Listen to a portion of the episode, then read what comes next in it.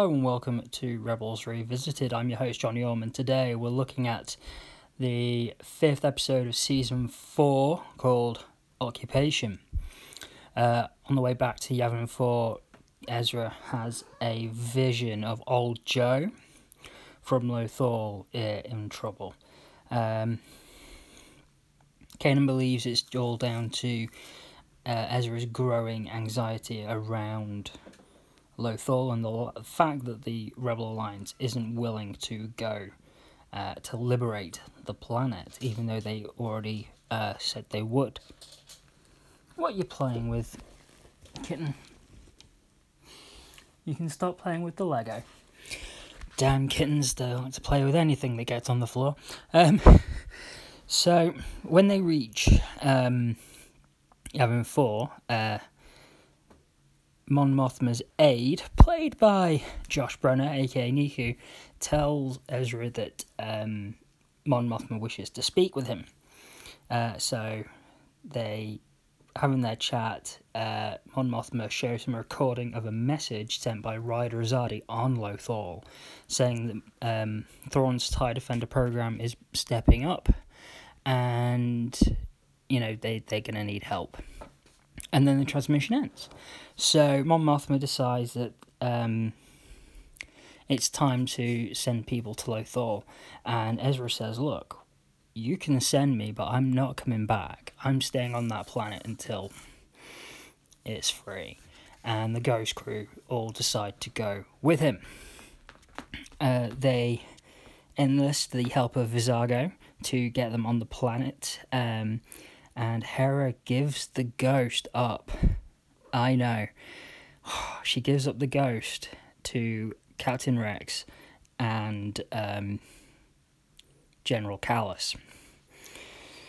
Uh, Vizago gets them onto the planet, even though they are escorted by ties, and they use uh, the puffer pigs that the Ghost Crew got him in as payment for their uh, for getting them onto the planet as a distraction from the stormtroopers. Vizago is unfortunately arrested, but the Ghost Crew escape in their various disguises. Ezra and Sabine go into a bar that used to be run by Old Joe, uh, but now it's under the occupation of the Empire, and Old Joe has been captured and killed. Kanan and Hera have a little sweet moment. And just as they're about to kiss, Zeb gets in touch with them saying that he's found a bunch of speeders that have been impounded. Um, Ezra and uh, not Ezra and Hera, um, Kanan and Hera go to meet Zeb at the impound lot, whilst uh, Ezra and Sabine are saved by an old friend of Ezra's, who he met way back when in season one at the Imperial Acad- in the Imperial Academy episode. Um, he gets them out of a bind by paying for their drinks, and um, once the, as they uh, get into the speeder that's uh, escaping, they are ambushed by a, a patrol of um, the tanks that we saw in Rogue One. Uh, the speed is destroyed and the rebels go on the run. They escape through the sewers um, and using um, the artwork that has uh, pe- someone's been spraying the uh, Starbird logo that Sabine com- came up with, basically leading the rebels to an exit. Uh, the group is split up in the sewers, but they all join back together when they find the final um, final symbol up a ladder. Um, it looks like they're about basically about to get caught when the hatch opens up to reveal Ryder Azadi, and he gets them out of um, he gets them out of trouble. Um, and that's the end of the episode. Uh, so this episode is pretty cool. We're finally back on Lothal, um, and the planet is completely different from what we were used to seeing. Um, it's heavily polluted.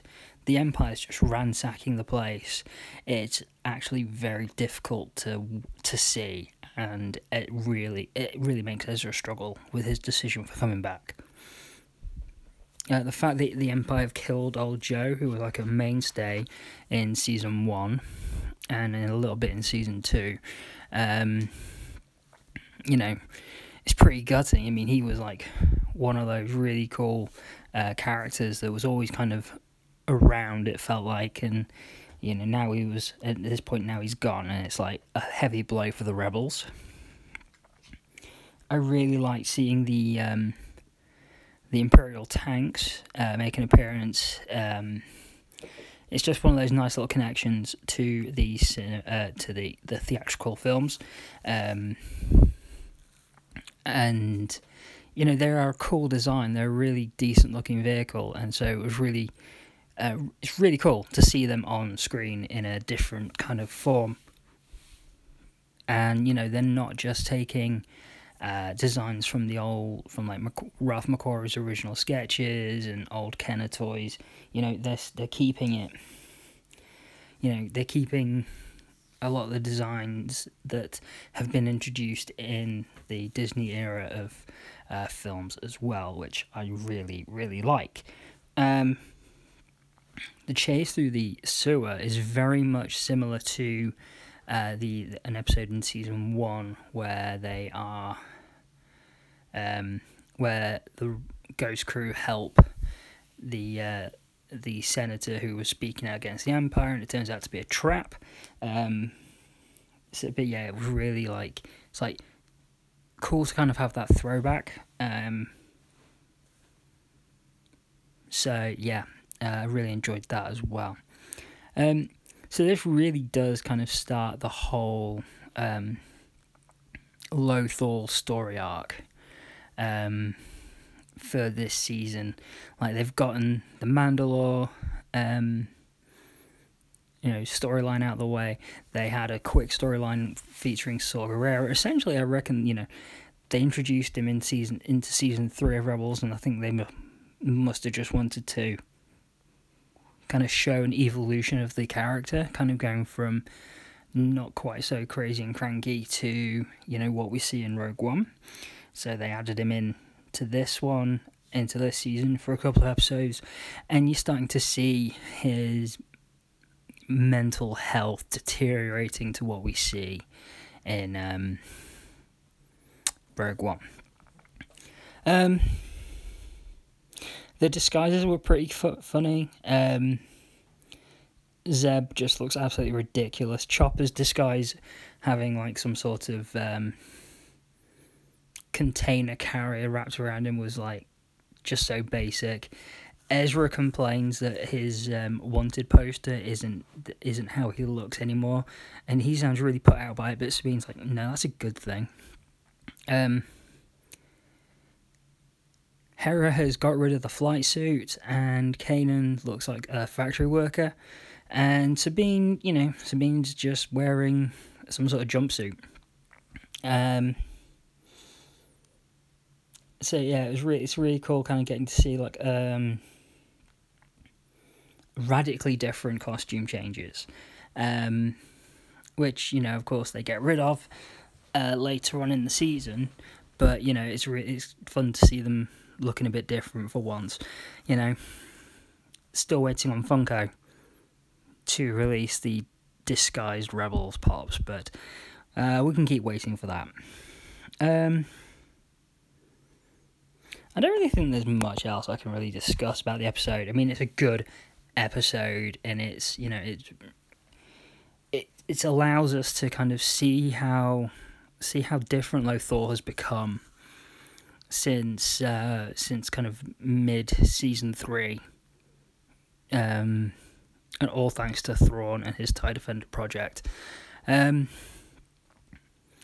so yeah, it's like you know, it, it was it's one of those things that's really kind of tough to see because you're so used to seeing Lothal kind of looking quite nice and you know peaceful almost, and now it just feels like a like the beginnings of a wasteland because the Empire just wants some ore.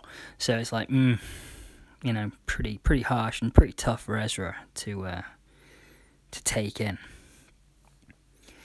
So, yeah, there we go. I think that's it for this episode. Uh, I'd like to thank you all for your continued contributions, and a special thank you to Anthony for upping his contributions. Uh, it is greatly appreciated, and um, I can't thank you all enough. So, I can just uh, start by saying thank you. Um, so, yeah. Um, well, thank you all and I'll be back for an episode next week. Uh, so um, I'm looking forward to watching the next episode of Rebels as we are heading towards the uh, the end of the series. Um, so yeah, there we go. So yeah, once again, thank you, and uh, punch it Chewie.